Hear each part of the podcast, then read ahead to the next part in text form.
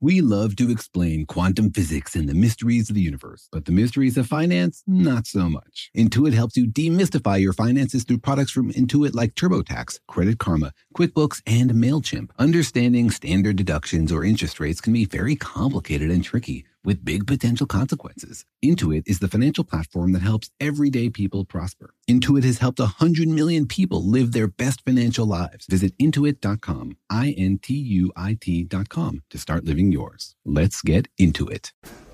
A T and T connects an ode to podcasts. Connect the alarm. Change the podcast you stream. Connect the snooze. Ten more minutes to dream. Connect the shower. Lather up with the news, sports talk, comedians, or movie reviews. Connect with that three-hour philosophy show. Change the drive into work in traffic so slow. Connect the dishes to voices that glow. Thank you to the geniuses of spoken audio. Connect the stories. Change your perspective. Connecting changes everything. A T and T. Life in our modern age comes at you pretty fast, which makes our time away especially valuable. When I take time to relax, I like to get far from my everyday life, immerse myself in natural beauty, and have unique experiences. But you don't have to leave the U S to experience tropical rainforests and islands filled with adventure, warm culture, and national treasures. Visit Puerto Rico, an island with a vibrant spirit that will sweep you away. Because when you visit, you don't become part of the island, it becomes part of you. In Puerto Rico, you can forget where you came from and embrace where you are. Puerto Rico, where visits end, but stories last forever. No passport required for U S citizens and permanent residents. Learn more and plan your trip at discover puerto rico dot com. Apple Card is the perfect cashback rewards credit card. You earn up to three percent daily cash on every purchase every day. That's three percent on your favorite products at Apple, two percent on all other Apple Card with Apple Pay purchases, and one percent on anything you buy with your titanium Apple Card or virtual card number. Visit apple.co slash card calculator to see how much you can earn. Apple Card issued by Goldman Sachs Bank U S A, Salt Lake City branch, subject to credit approval. Terms apply.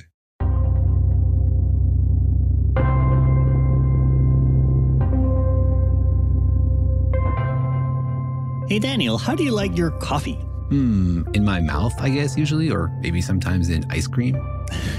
I mean, like, do you like to drink the tiny, strong Italian coffees or the big, weak American-style coffees? Hmm, I guess I like the sort of medium-sized coffee, you know, strong enough to be for grown-ups, but not like a punch in the face. Hmm, I see. And does that apply to particles, too? Do you prefer tiny particles or massive ones? I don't know. I like them heavy enough to be rare and worthy of winning a Nobel Prize, but light enough that we can discover them at colliders. And you're so middle of the road. Sometimes the middle of the road is exactly where the mysteries lie.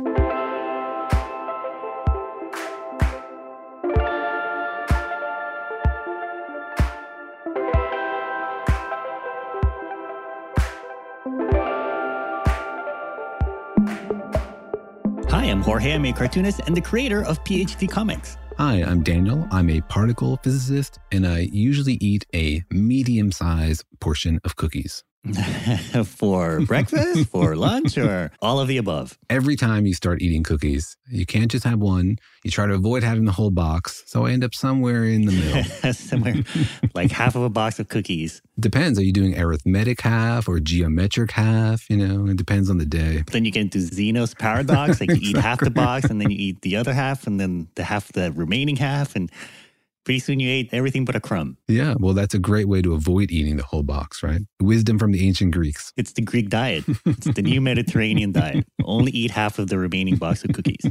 But welcome to our podcast, Daniel and Jorge Explain the Universe, a production of iHeartRadio. In which we take a bite of the entire box of universe cookies. We chew on the bits that talk about black holes. We think about all the little chocolate chips that are particles. We dig down into the crumbs and try to understand everything that's going out there in space, in the universe, in history, and in the future. We very humbly try to explain the entire universe to you. That's right. There are amazing mysteries all over the universe, and those mysteries range range from gigantic-sized galaxy cluster, billions of light years wide mysteries, and really, really tiny mysteries in the particles and the little quarks and tiny quantum fluctuations that make up who we are. Are you saying I'm just a quantum fluctuation that I could just like disappear tomorrow?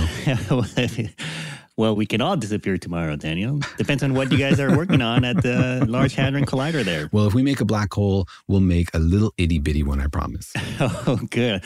I'm glad you, that's an option. I'm so glad you're not tempted at all to just dial it up.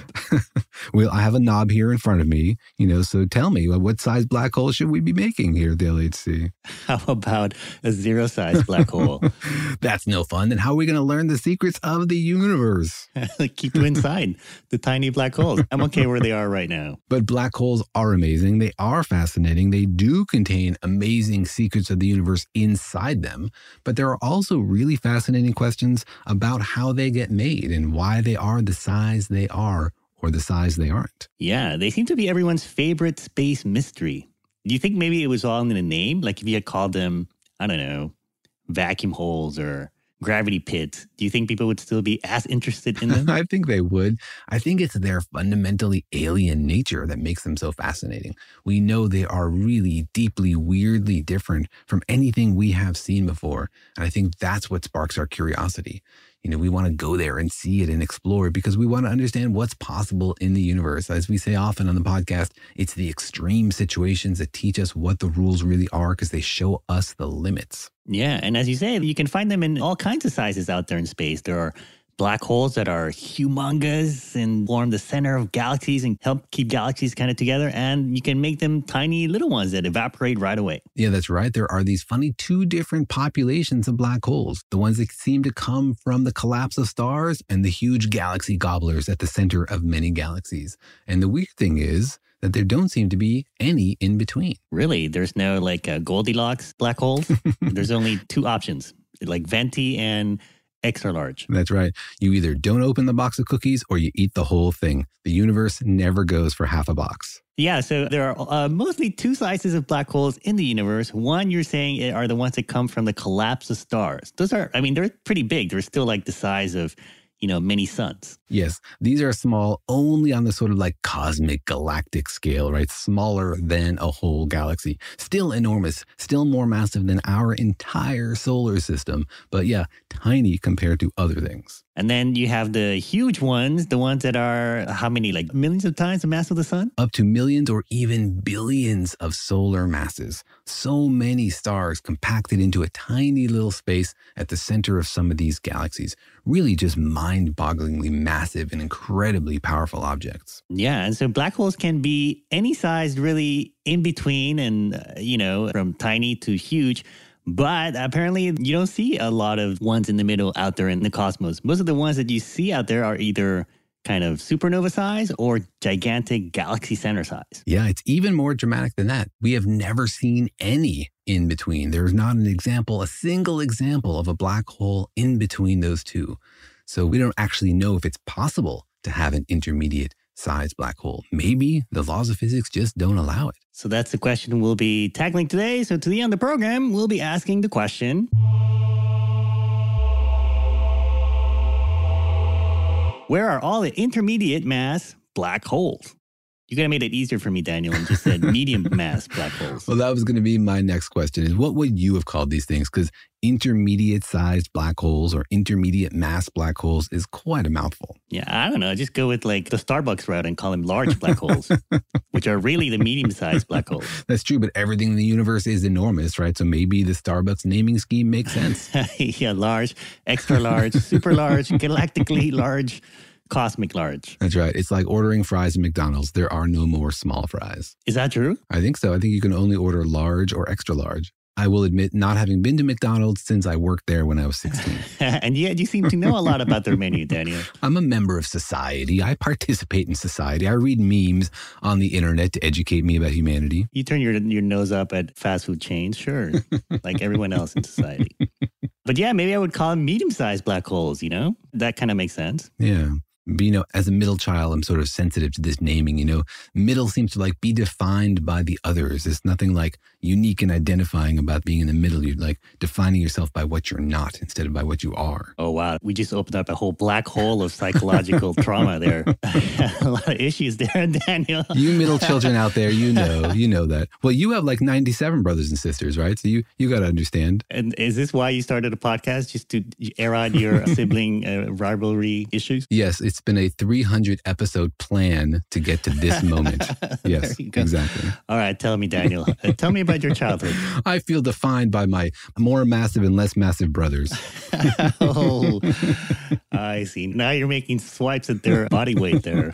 Man. I meant intellectual gravitas, of course. Yes, of course, of course. But yeah, uh, we're talking about black holes, Daniel, and how there aren't any real middle ones out there in space. You mostly see big ones or smaller ones the size of a few suns. And so that's the question. Where are all the intermediate mass black holes? So as usual, we were wondering how many people out there knew that these black holes were are missing from the universe and where they could be. So thanks to everybody who volunteered to answer my random questions with no preparation or reference materials. If you'd like to participate in future episodes, please write to me to questions at daniel and jorge dot com. We love your contributions, and I promise you it's fun. So think about it for a second. Where do you think all the medium or intermediate mass black holes in the universe are? Here's what people had to say. Hmm, that's a good question. I think that um, there's no proof that they even exist, but if they do, maybe they are lurking somewhere in the intergalactic space where there is just no stuff for them to eat and grow, so they don't, don't form those accretion disks. And basically the only way that we can spot a black hole is by looking at an accretion disk and figuring out indirectly that there must be a black hole in the middle of it. But if there is no accretion disk, that we may have a black hole that is somewhere out there, but we just have no chance of Of ever spotting it. So I would bet for intergalactic space. I know at the center of our galaxy you get um, really big black holes. I think they're called supermassive black holes. So they won't be there, but maybe in intergalactic space, but I'm not sure. All right. Not a lot of clarity here from our listeners.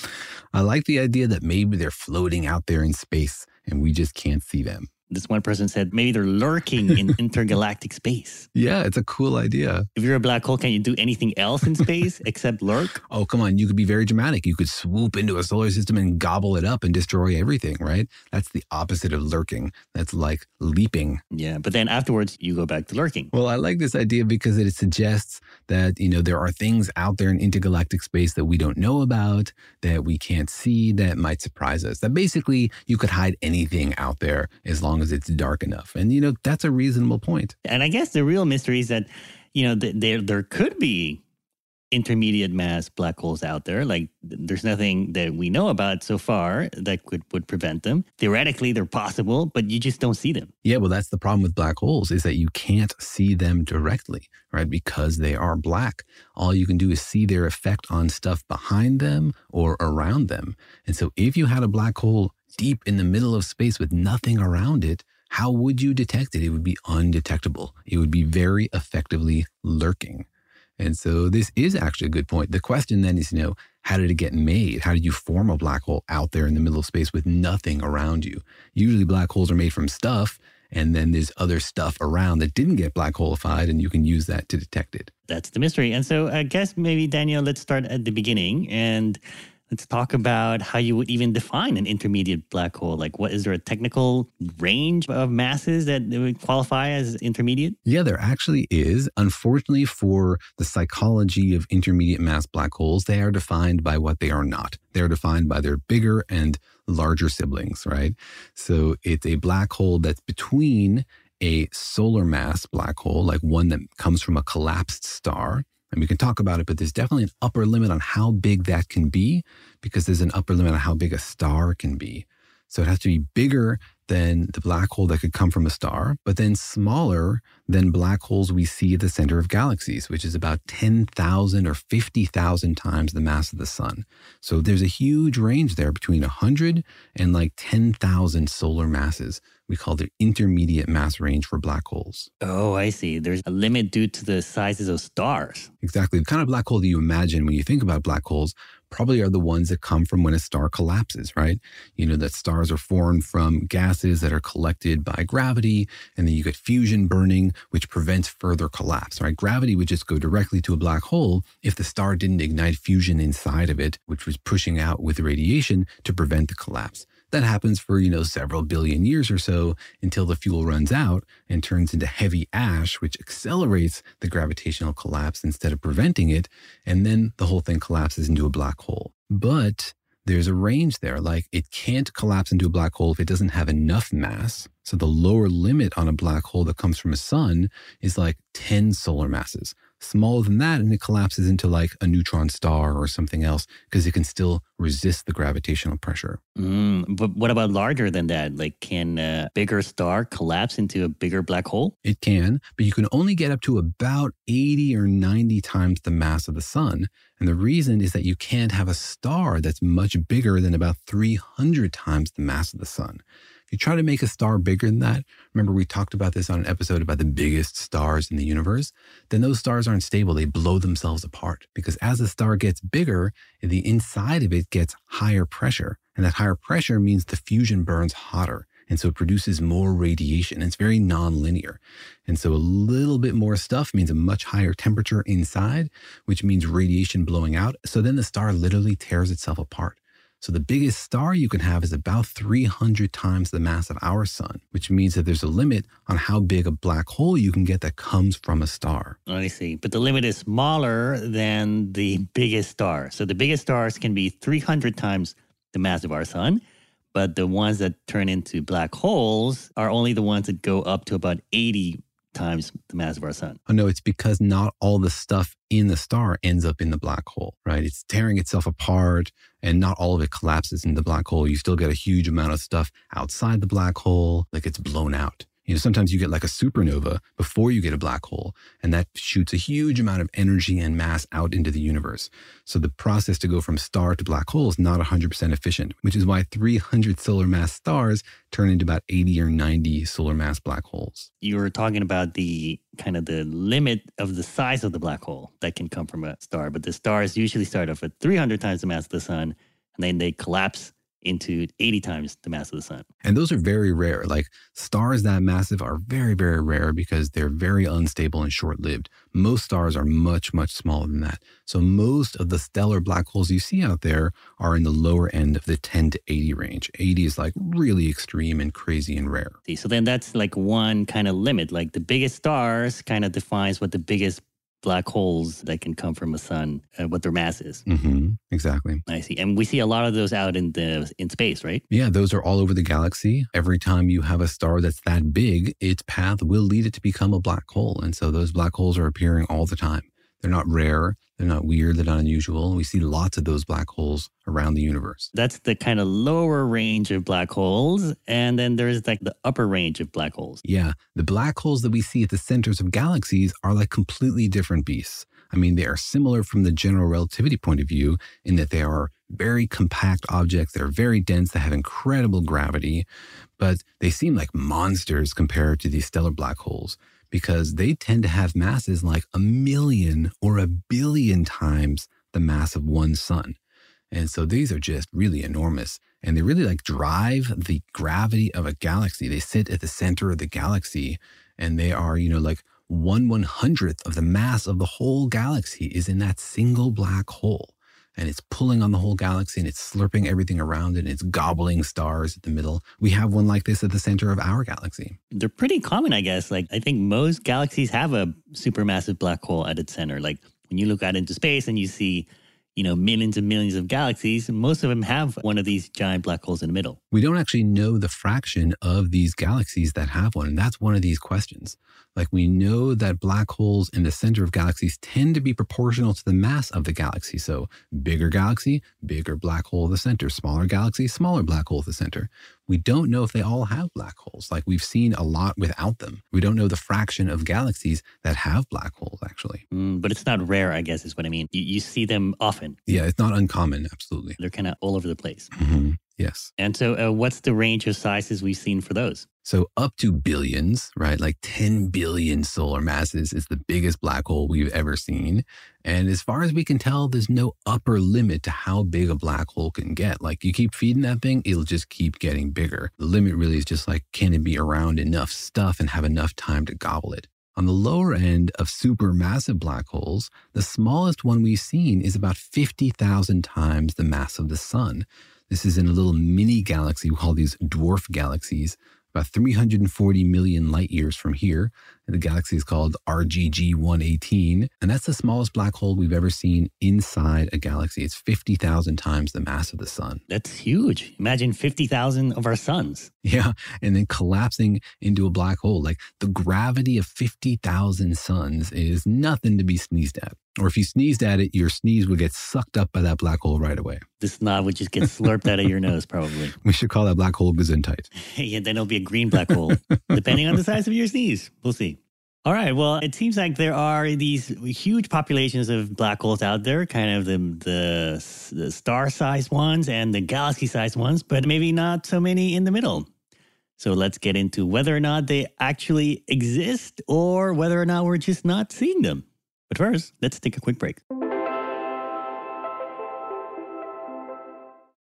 You know that feeling after you've done a deep spring clean of your house when you realize, wow, how have I been living like this? It's kind of like how you feel when you find out you've been paying a fortune for wireless, while Mint Mobile has phone plans for fifteen dollars a month when you purchase a three-month plan. Wow, how have I been affording all this? So it's time to switch to Mint Mobile and get unlimited talk, text, and data for fifteen dollars a month. Personally, I've used Mint Mobile, and the calls are always so crisp and so clear. All of their plans come with high-speed data and unlimited talk and text delivered on the nation's largest five G network. So it's time to ditch your overpriced wireless and go with Mint Mobile's limited time deal for three months of premium wireless service for fifteen bucks a month. To get this new customer offer and your new three-month unlimited wireless plan for just fifteen bucks a month, go to mint mobile dot com slash universe. That's mint mobile dot com slash universe. Cut your wireless bill to fifteen bucks a month at mint mobile dot com slash universe. forty-five dollars upfront payment required, equivalent to fifteen dollars a month. New customers on first three-month plan only. Slower speeds above forty gigabytes on unlimited plan. Additional taxes, fees, and restrictions apply. See Mint Mobile for details. eBay Motors is here for the ride. Remember when you first saw the potential?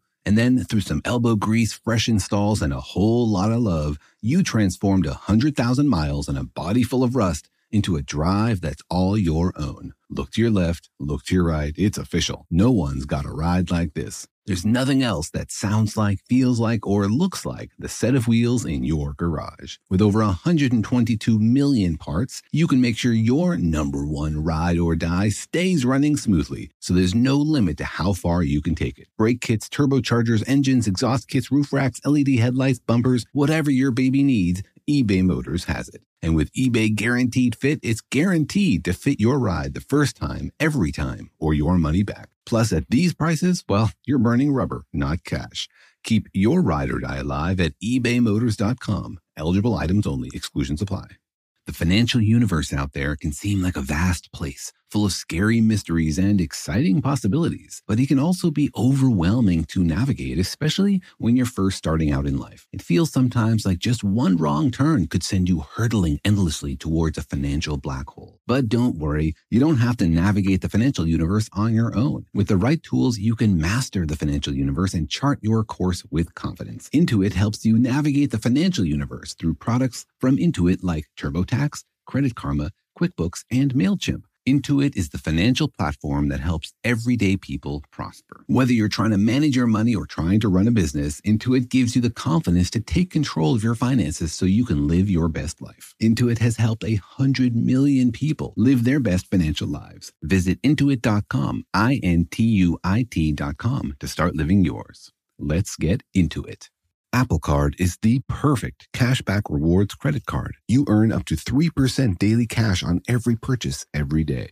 That's three percent on your favorite products at Apple, two percent on all other Apple Card with Apple Pay purchases, and one percent on anything you buy with your titanium Apple Card or virtual card number. Visit apple.co slash card calculator to see how much you can earn. Apple Card issued by Goldman Sachs Bank U S A, Salt Lake City branch, subject to credit approval. Terms apply.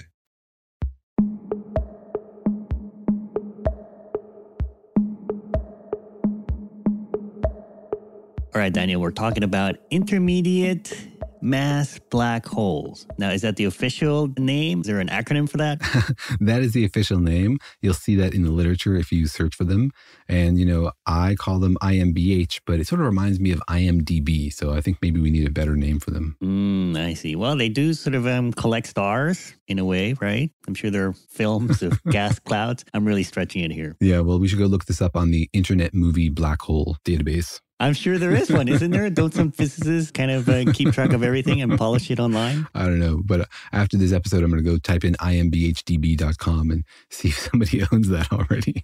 Oh, man. Maybe you should have checked that before sponsoring it on the podcast. Some family with kids is going to look that up and then they're going to be like, what? All right. We're talking about whether or not intermediate mass black holes exist uh, because we don't really see them out there in space. We see the kind that are about the size of suns, uh, a few hundred suns that came from suns.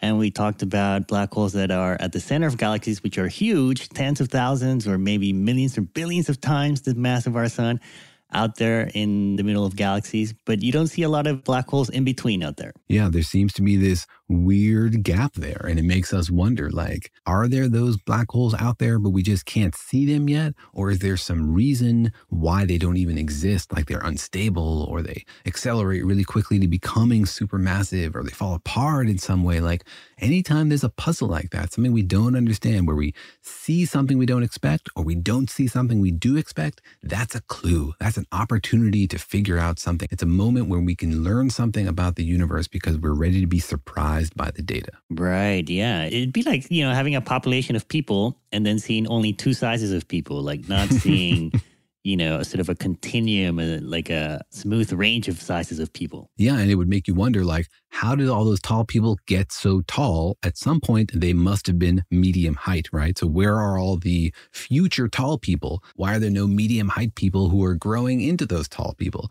That's basically the question we're asking about these intermediate mass black holes. I mean, for example, you wonder about these supermassive black holes. How did they get supermassive? They must have started from something. If they started from something very small, then, you know, by simple arguments, they must have at some point been in that intermediate range, right? Well, I guess that's one of the mysteries, right? Like we don't actually know where these supermassive ones in the center of galaxies came from or how they came to be so large. That's one mystery, right? That's exactly the mystery. Like the argument I just made that supermassive black holes may have started from small things and then grown to supermassive, we don't actually know if that's true. And we see things about supermassive black holes that we can't explain using that idea. For example, we look really far into the edges of the universe to see old, old galaxies, to see galaxies when they were very, very young, right? Like just a billion years after the beginning of the universe, there were already galaxies. And in those galaxies, we already see supermassive black holes, like black holes that have two billion solar masses. So like only a billion years have passed and already you've made stars and galaxies and supermassive black holes inside them. We don't know how it's possible to go from nothing to supermassive black hole in just a billion years. So it's a mystery. How did those black holes get started? We don't know. Mm, I see. A billion years from the Big Bang, you're saying we already had black holes that are billions of times the mass of our sun. Yeah, exactly. And we can see them because those supermassive black holes have really big accretion disks around them. Like there's disks of gas and dust and other stuff that's getting swirled in. It gets really hot and it glows. It sends off a huge amount of radiation. Those are called quasars. So we see these quasars in the very, very distant universe from the very early universe. And if you model the formation of galaxies, it's really hard to get a black hole that big that fast. We talked about this in our episode about supermassive black holes, so you can dig into that if you want more details. But very briefly, there's sort of like a limit at how fast a black hole can grow. It's called the Eddington limit. And as you pump more stuff near a black hole, then actually the radiation from the stuff near it pushes stuff away from the black hole. So it's hard to feed a black hole fast enough to have it grow to be that big that quickly. So it's a mystery. We don't know if these black holes actually started from something small and then passed through this intermediate mass black hole region and then became supermassive black hole. or if they somehow skipped it. Could they have just, you know, drunken a lot of uh, strong coffee or Italian-style black espresso? Yeah, or maybe American-style boxes of cookies. You know, there are other ideas to explain the supermassive black holes. Like, for example, maybe there were black holes that began in the very beginning of the universe, before there were even particles, before there were stars, before there was even really matter. Maybe there were these primordial black holes. Right, because the, the Big Bang was pretty crazy, I imagine, or at least how the universe was before the Big Bang. And, you know, things were pretty chaotic and crazy. And so maybe why not? Why couldn't you just have black holes form in that kind of primordial, high-energy soup? Yeah, you could have. And if you did that, then you could have gotten a bunch of really tiny black holes and intermediate mass black holes and maybe even supermassive black holes, or big enough at least to become a seed, which later turned into these early supermassive black holes. And so it might be possible that the supermassive black holes we're seeing were never intermediate mass, that they formed like suddenly during the Big Bang, already fifty thousand solar masses, and then just grew to a billion masses. So the point there is, just because you have really big black holes doesn't mean they were once medium-sized. Right. It's it's kind of like having a, a birthmark, like a mole you're born with, uh, not a mole that shows up later. Yeah. And there's a lot of really fun stuff. We have a whole episode about primordial black holes, which is a really fascinating topic because they might actually be real and out there. And some people still think they might account for the dark matter. So it's a really fun topic. The problem with primordial black holes is that if you make them, you expect to make them at all sizes, like really big ones and then also really little ones. And the smaller ones, we should see those and we should see them evaporating because remember, small black holes evaporate and they give off radiation. And as they give off radiation, they get smaller. And as they get smaller, they give off more radiation. So they would evaporate very brightly. And we should see that, and we haven't. So there's some skepticism about whether primordial black holes are a thing. You're saying like at the beginning of the universe, we don't see evidence for those little tiny black holes forming. Yeah, we don't see evidence for it. It doesn't mean that they didn't happen, but we don't see evidence for it. So if primordial black holes are the explanation for supermassive black holes, you need some reason why they basically only got made on the larger size and they didn't make littler ones that we would also be seeing. But that's not the only problem with uh, that theory, right? That also the theory is that even if you had started with tiny black holes from the Big Bang, there's no way they could have grown that big to what we see today. Yeah, well, you'd need to make primordial black holes to be pretty big. So you need to start from pretty large primordial black holes so that they could be big enough to seed the supermassive black holes we see today. You'd make them at all scales in the Big Bang, from tiny to really massive. I see. And the problem is that we don't see evidence for those large seeds or, or what? Well, that would explain the supermassive black holes, but we would also expect to see the little ones, and we don't see the little ones anywhere. Like the little ones, we should see those evaporating all over the galaxy. Like they should last, you know, a few billion years, and they should be evaporating in these bright flashes of light as they disappear. But we don't see that. So that means that there aren't little primordial black holes. Doesn't mean there weren't really big primordial black holes, but it means there weren't really little primordial black holes. And that means that it's a little bit more complicated to explain. Oh, I see. Right. Because we can see back in time, right? When we look out into space, we can sort of see back in time towards what was there close to the Big Bang. Exactly. We do literally see back in time because light takes time to get here from Earth. We're seeing now what happened a million or a billion or five or ten billion years ago as we look deeper into the universe. It's really pretty awesome that we can look backwards in time. But there are also other ways that you could form these supermassive black holes without going through the intermediate mass black hole route, right? You could, for example, even without forming them in the Big Bang, you could have this scenario where supermassive black holes form directly from clouds of gas and dust. It's called direct collapse. They never stop and become a star and burn for billions of years first. They just go straight to black hole. Really? You can do that? You can just form a black hole without it igniting and with fusion and everything? It's a theory. We've never proven it and we've never seen one, but it's a theory that people can't rule out. If you have enough stuff, like a really big blob of stuff, then it collapses fast enough that fusion doesn't like have a chance to slow it down or repel it, and it just goes straight to black hole. And you can sort of simulate that, and that can actually happen. Like if you, like the cloud somehow picks up enough speed, compressing that it starts to ignite in the middle, but it's too late. There's more stuff falling in, and then poof, it becomes a black hole. Yeah, and gravity wins. And again, it's still just a theory, but the calculations check out. We've never seen one. We don't have direct evidence for it, but it's a way to potentially explain how these supermassive black holes got started and then had a chance to grow. And so it'd be another way to have really big black holes without ever going through this middle phase, this awkward teenage years of the black hole when you had between one hundred and ten thousand solar masses. They could have directly collapsed to something really, really big, fifty thousand solar masses, and then just kept growing from there. Isn't there another theory that these supermassive black holes come from smaller black holes colliding and merging into bigger and bigger ones? For sure, but that takes a long time, right? If you think that these big black holes came from really tiny black holes, then you spend a long time in the tiny stage, right? Because the gravity is proportional to the size of it. And so if you start from just like one stellar black hole and then add another and add another, there's not enough time in the universe to get up to billions of solar masses. That's the problem. Right. Because I guess, you know, things in space don't just like collapse head on, right? They have to circle each other for a while. They have to date, you know, they have to go grab some coffee, eat some cookies, and then eventually they collapse into each other, right? That's kind of the idea. Like things just don't run into each other out there in space. Yeah, it's not like some huge cosmic kid out there is trying to build, you know, a supermassive black hole by sticking the black hole Legos together. It's got to happen. And for that to happen, the things have to be in the right arrangement and they have to collapse into each other. And it gets easier as your black hole gets bigger because it's more powerful and it can gobble stuff. So like the sphere of its influence grows and where it can eat from grows. So then it grows more quickly. But that's why a black hole that starts from a really small object spends most of its time small before it accelerates its growth near the later phase. So we would see those and they would take too long to get to the supermassive black hole stage.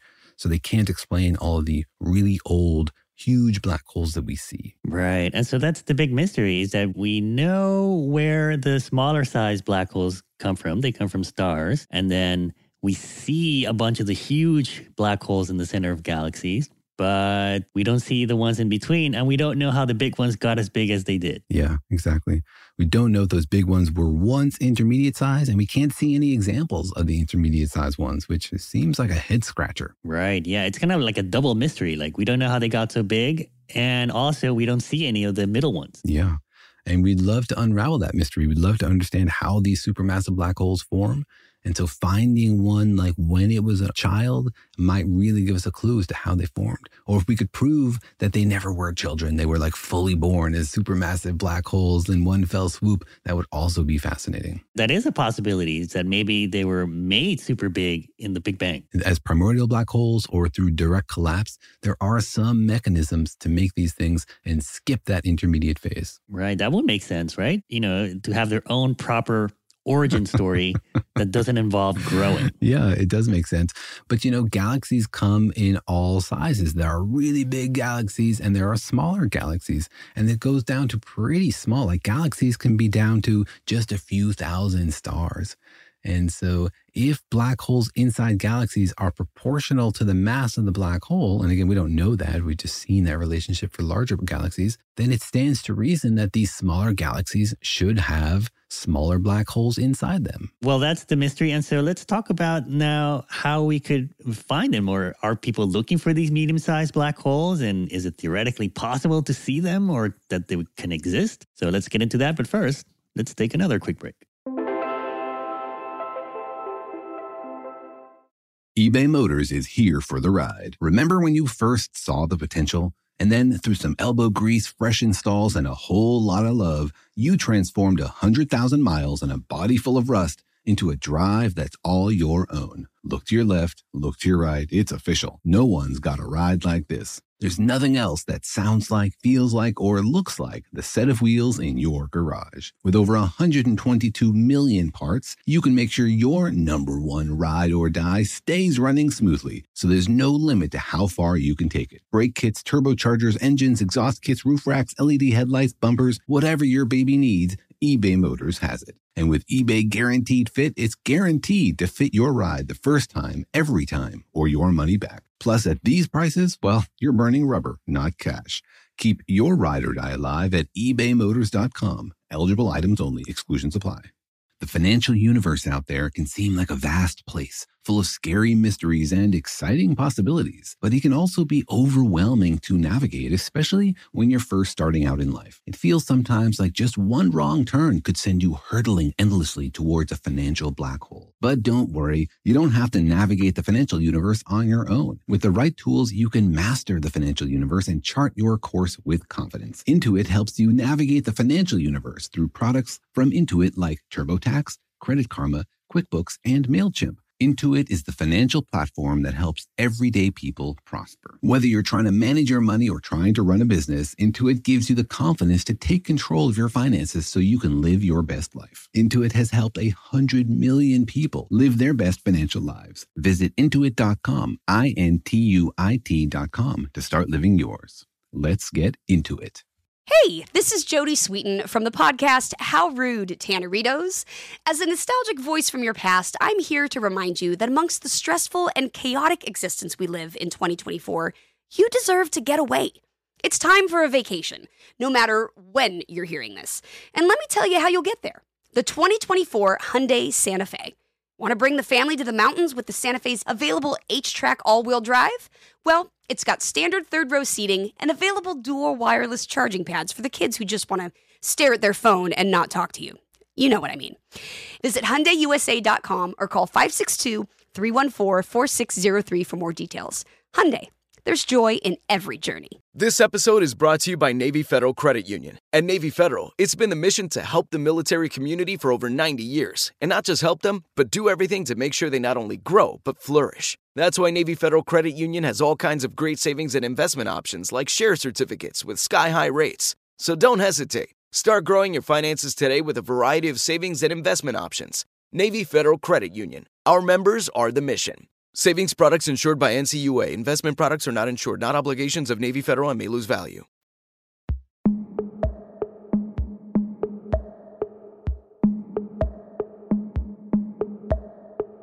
All right, we're talking about the ignored middle child black holes of the universe. And I know this is a personal topic for you, Daniel. I'm sticking up for these black holes. You're just trying to make them the cool ones, I think is what yeah, you do. Yeah, yeah. You're like, who cares about the little ones or the big ones?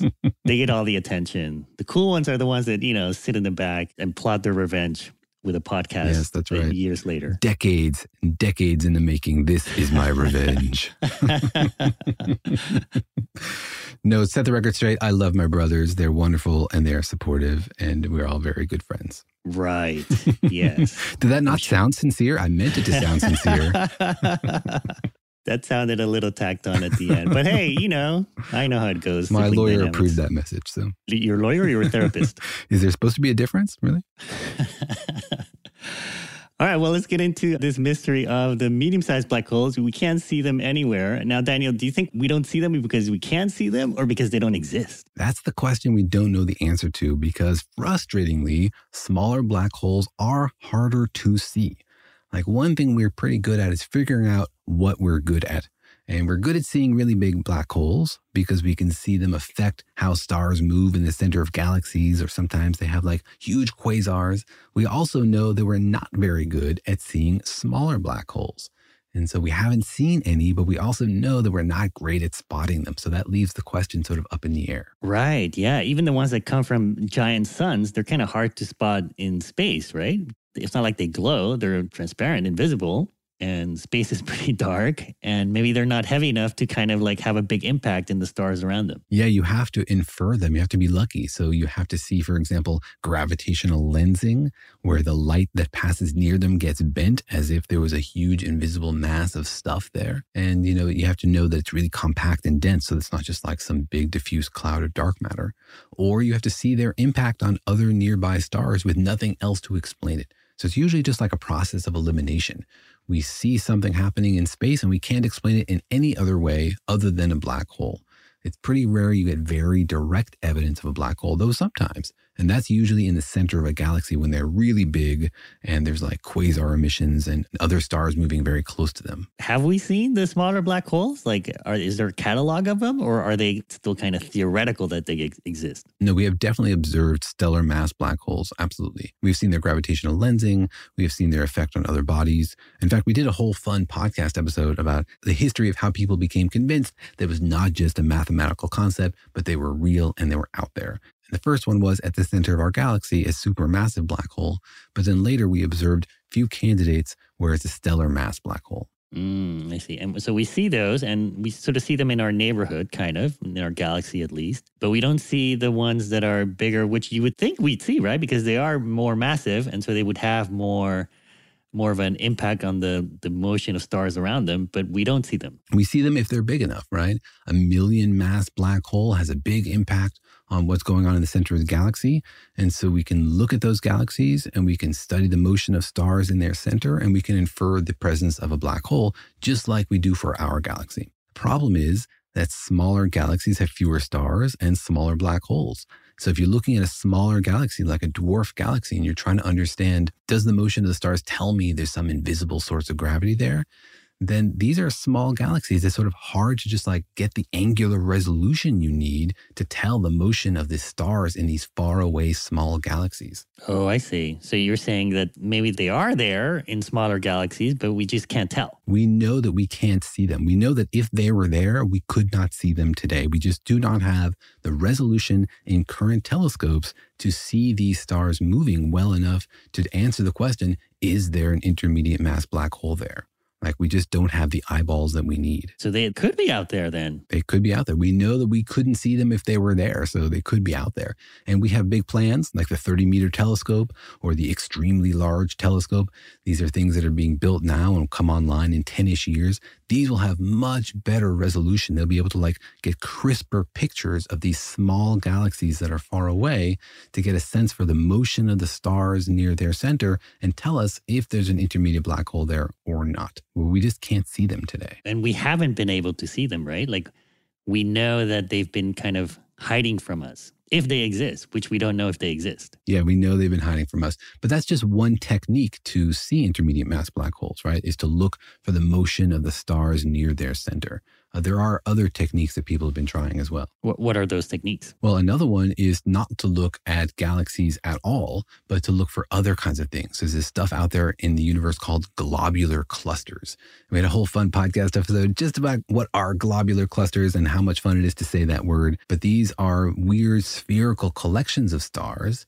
And because they're much smaller than galaxies, people think they might have intermediate mass black holes in them. The upside is that they're much closer than other galaxies. They tend to be like orbiting our galaxy. Like, we have several globular clusters orbiting our galaxy. So they're nearby. So we can like take pretty good pictures and see the motions of the stars inside them and get a sense for whether or not there's an intermediate mass black hole inside. Oh, I see. These clusters, they're busier, basically, right? They have more stuff to them, more stars. And so you would be able to maybe see the effects of a medium black hole in them. Yeah, and they're much closer than these other dwarf galaxies, which tend to be pretty distant. And so we would have a shot. The problem is that these globular clusters aren't as tightly packed sometimes as a dwarf galaxy. And so the speeds of the stars are slower. So it's hard to tell if there's a intermediate mass black hole there or not. You need to take pictures over like decades to see the motions of those stars and infer it. And there's a few globular clusters out there where people think, hmm, maybe there's a black hole there based on the measurements of the velocities of the stars, but none of them really hold up to scrutiny. Like, somebody announces, wow, look, we found an intermediate mass black hole. And then another group looks at the same measurements and they say, no, we can explain this without a black hole. So it doesn't really hold up. I see. It's tricky. It's tricky because you have to kind of like see the footprint of the black hole. And it's not easy to do. And another technique is to look not for the motion of stars, but for the radiation from the accretion disk.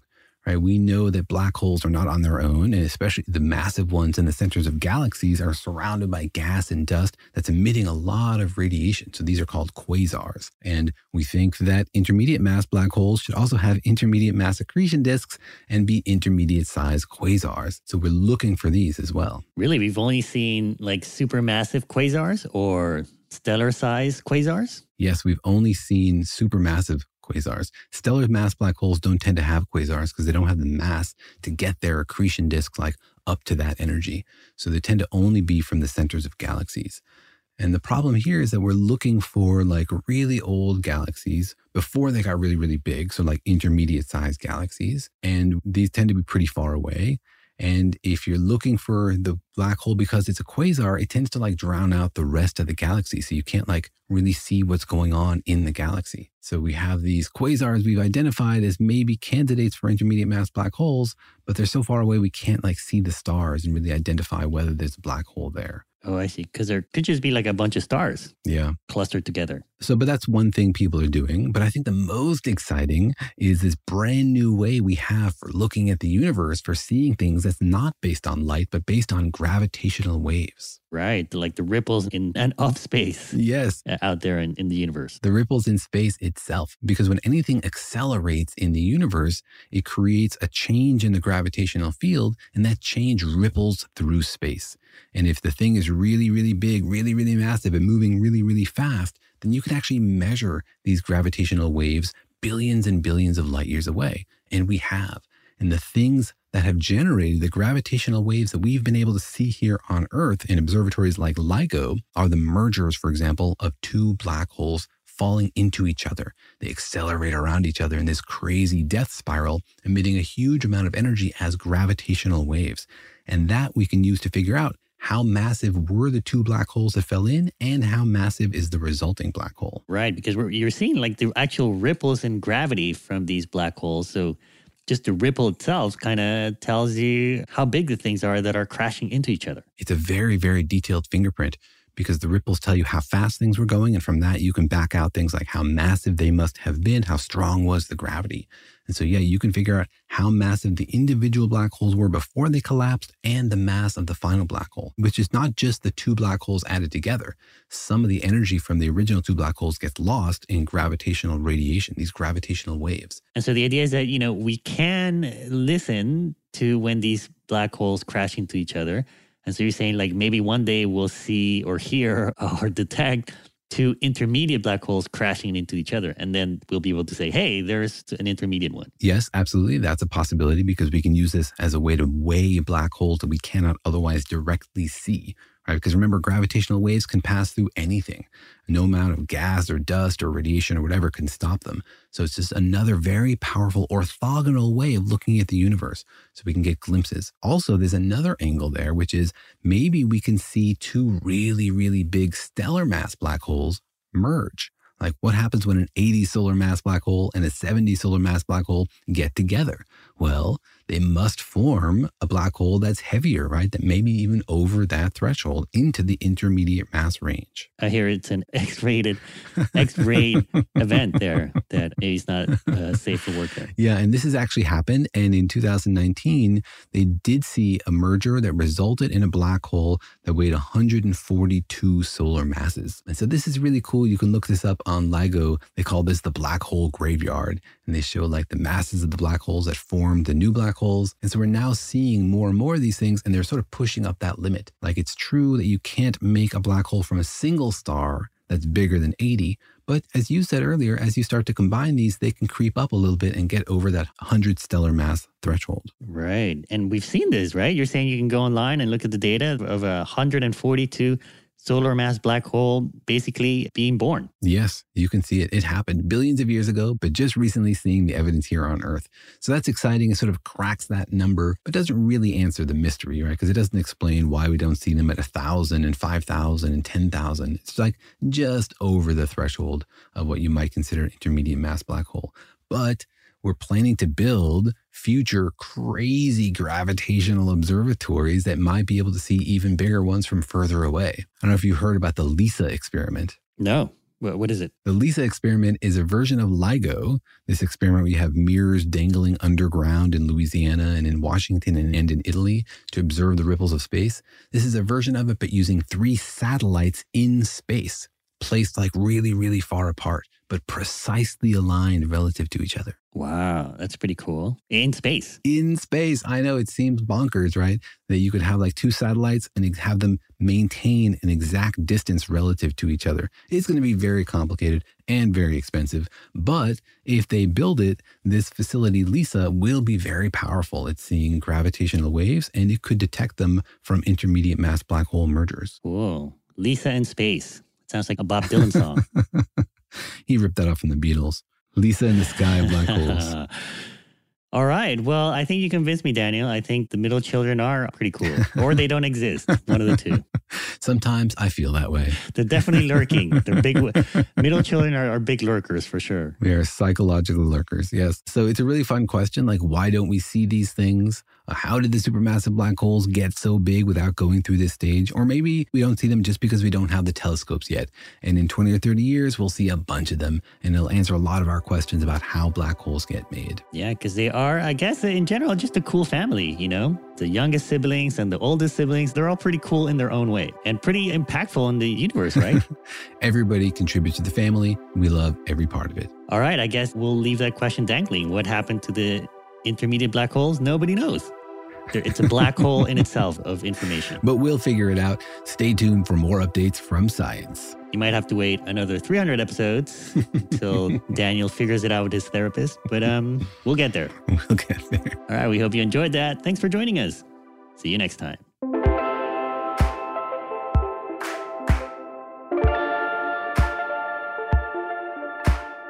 Thanks for listening, and remember that Daniel and Jorge Explain the Universe is a production of iHeartRadio. For more podcasts from iHeartRadio, visit the iHeartRadio app, Apple Podcasts, or wherever you listen to your favorite shows.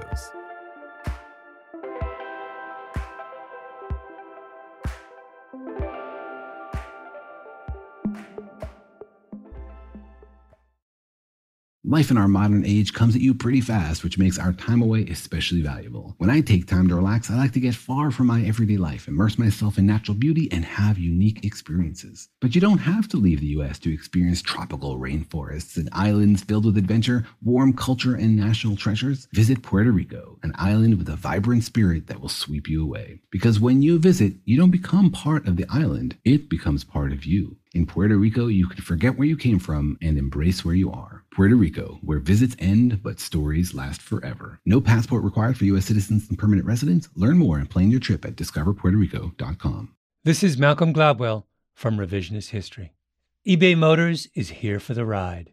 With some elbow grease, fresh installs, and a whole lot of love, you transformed one hundred thousand miles and a body full of rust into a drive that's all your own. Brake kits, L E D headlights, whatever you need, eBay Motors has it. And with eBay Guaranteed Fit, it's guaranteed to fit your ride the first time, every time, or your money back. Plus, at these prices, you're burning rubber, not cash. Keep your ride or die alive at ebay motors dot com. Eligible items only. Exclusions apply.